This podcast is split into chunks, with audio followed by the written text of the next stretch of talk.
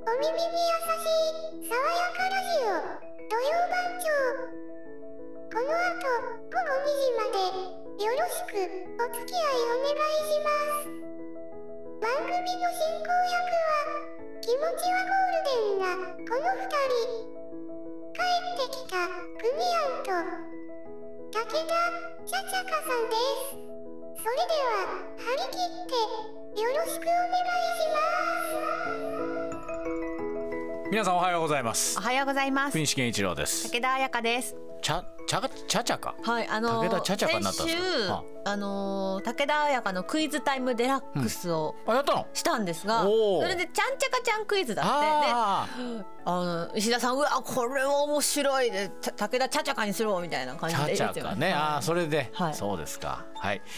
えーあの帰ってまいりましたんで、はいえー先週はね、まあ、あの新型コロナの濃厚接触者に当たるということでお休みさせていただきましたけども私は至ってずっといつもと同じ元気でございますのでね、えーまた今日からあラジオよろしくお願いいたします。はい、ではいつものようにあーちゃんのね、えーこちらですけどもこれまたポッドキャストの方で、えー聞くことが来週になったらできます、はいポッドキャストを聞きましたよ。おはい、もういいですね、うん。ずっと聞けますからね。ずっと聞けます。ずっと聞けますから。はい、えーぜひポッドキャストの方もねチェックしてみてください。もう土曜番長で出てきますからね。はい。土曜番長で検索したらバーッと出てきますから。はい、よろしくお願いします。よろしくお願いします。え今週の土曜日あの私お休みだったのでドライブしたんです。まあ天気も良くて。今週の土曜日？あ土曜日って言いました私。今土曜日でも いや今週の土曜日今日じゃないですか。いやこんな六いつの話よ。え知らんがだから私が確認して今週の土曜日私お休みでドライブ行って月曜日と言ったつもりで土曜日って言ってましたね。いや土曜日怖いですね。怖いですね。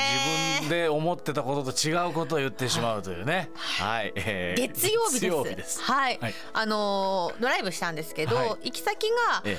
あのー和気町の和気神社に行ったんです。もう今ちょっとちょっと。ちょっとちょっとでもそんなに そんなに嫌がる人。いやこれも昨日昨日で先週も石田さんもね、結構そういうのがあって。石田さんもそういうことなんで俺と国士一緒にすんなよお前って言われますよ。俺の方がレベルが高いんだからとか言いますから、ね、似てる。ええ似てる、はい。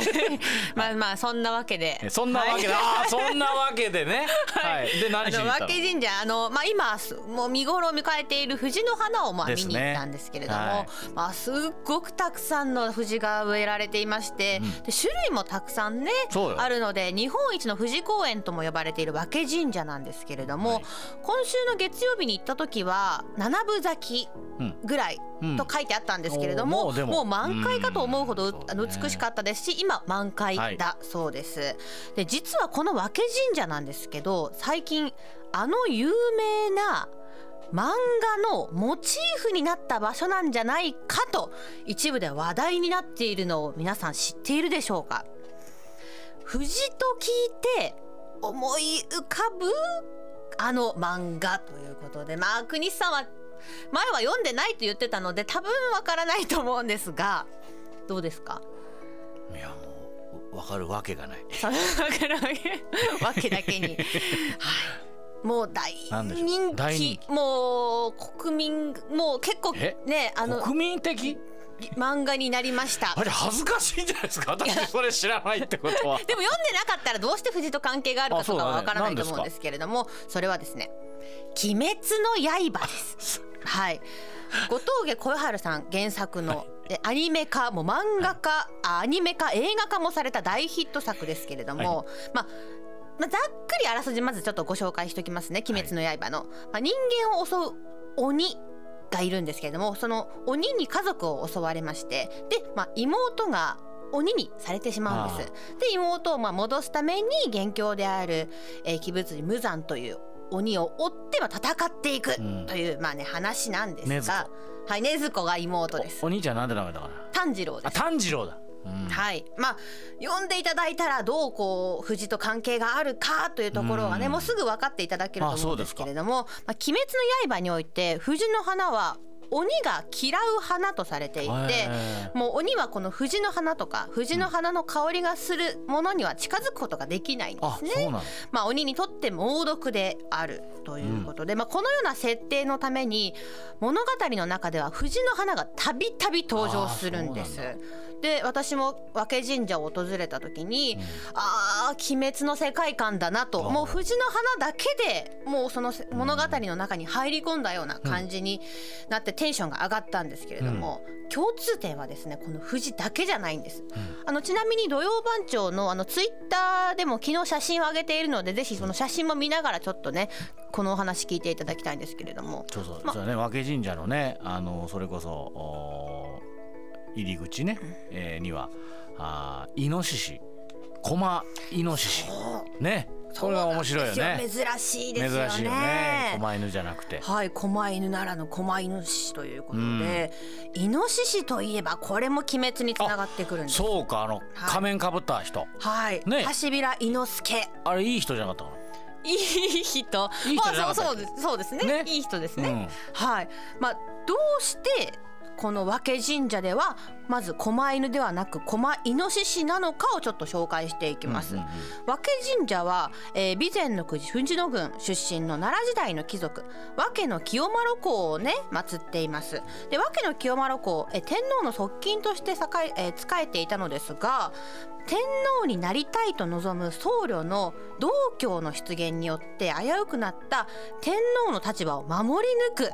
もうね天皇にもうすごくこう忠実のあの支えられた方なんですけれども道教はそれに対しても激怒しまして和気の清丸公はもう命を狙われたり島流しにあったり、まあ、散々な目に遭うんですけれどもその逃げる途中に清丸は足がちょっと動かなくなってしまうんですがそこで助けてくれたのが300頭のイノシシ。はい、イノシシが現れて、まあ、清丸の行く道を安全に誘導しまして、でもう到着した時には清丸は足が治っていたと、まあ、だからこそもうイノシシが味方になってくれたということであの和気神社にもこうイノシシが狛イノシシとして、まあ、祀られているんです。でなので、まあ、つまりですねイノシシがあの味方になってくれてそれその後こうわけの清丸は名誉を回復して、まあ、大活躍につながっていくとはい。いうことなんですけれどもなんとですねこのイノシシ以外にも鬼滅とつながりそうなこのわけの清丸を助けたものがあるんです。それは大きな雷なんです。クリスさん何言ってるかわからないかもしれないんですけど鬼滅ではですね、まあ雷もうんすごく大切鬼滅らしいものなんです。そうだったかな。はい、というのもあの吾妻善逸というあの雷の呼吸をするあの登場人物がもう炭治郎のすぐ近くにい。るんです。はい。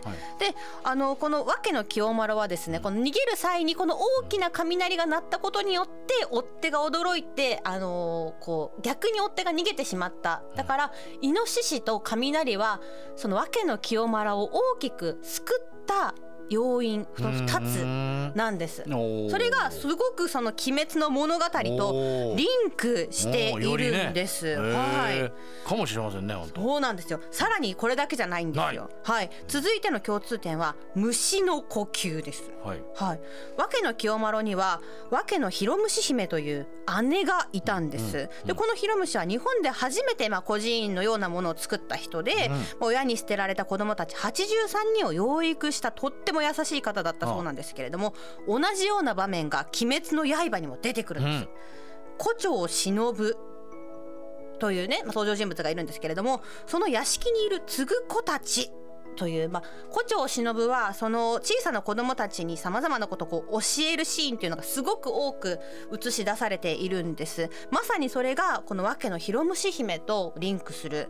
でさらに胡蝶忍って見た目とってもこうもう蝶々の見た目をしてるんですよ可愛らしい。なのに虫の呼吸なんですよ。普通は蝶の呼吸であってもいいんじゃないかというところでこの虫の呼吸と言ったのはこのヒロムシ姫とリンクさせるためにしたんじゃないかと言われていて、結構考えるとあのたくさんうん。共通点が出てきますし、私訪れた際にあの和気神社の前に霞橋というものがあるんですね。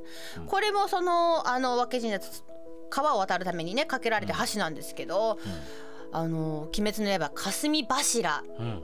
っていう柱柱もいてだからうん霞橋ならぬ霞柱かなとかいろいろ考え通点が多いわけだな。そうなんですよ。うん。でまあさいでも公言してるわけじゃないからね。そうなんです。公言もうあのかじゃないかとかでももう訪れて見れば見るだけはもうそうなんじゃないかと感じていきました。でさらにまあ行く道中でも気になることがありましてうん。の南南部南のねあの市町村は長ふあの瀬戸内市長船町なんです。うんうんうん。そこって昔から刀剣を作っていた場所で有名、うん今はね備前長船刀剣博物館もあって、うん。まだあの刀鍛冶の方々がねもううんされ、あの刀を作っている場所なんですけれども、はい。鬼滅には刀がなくてはならないんですよ。そうで和気の清丸の一族もあの製鉄を行っていた士族であるという記録もあるということで、あの柱はこの和気の清丸と製鉄、まあ、刀に関係するもので構成されていたんじゃないかということでもう考えれば考えるだけ共通点が多いので。うんまあ、ぜひねあの和気神社も今富士満開ですので、はい。訪れるだけでも楽しいですしこの「鬼滅の刃を」まあ、読んだ方、そして読んでいって物語とのつながりをこう想像しながら巡るのもより楽しいということで。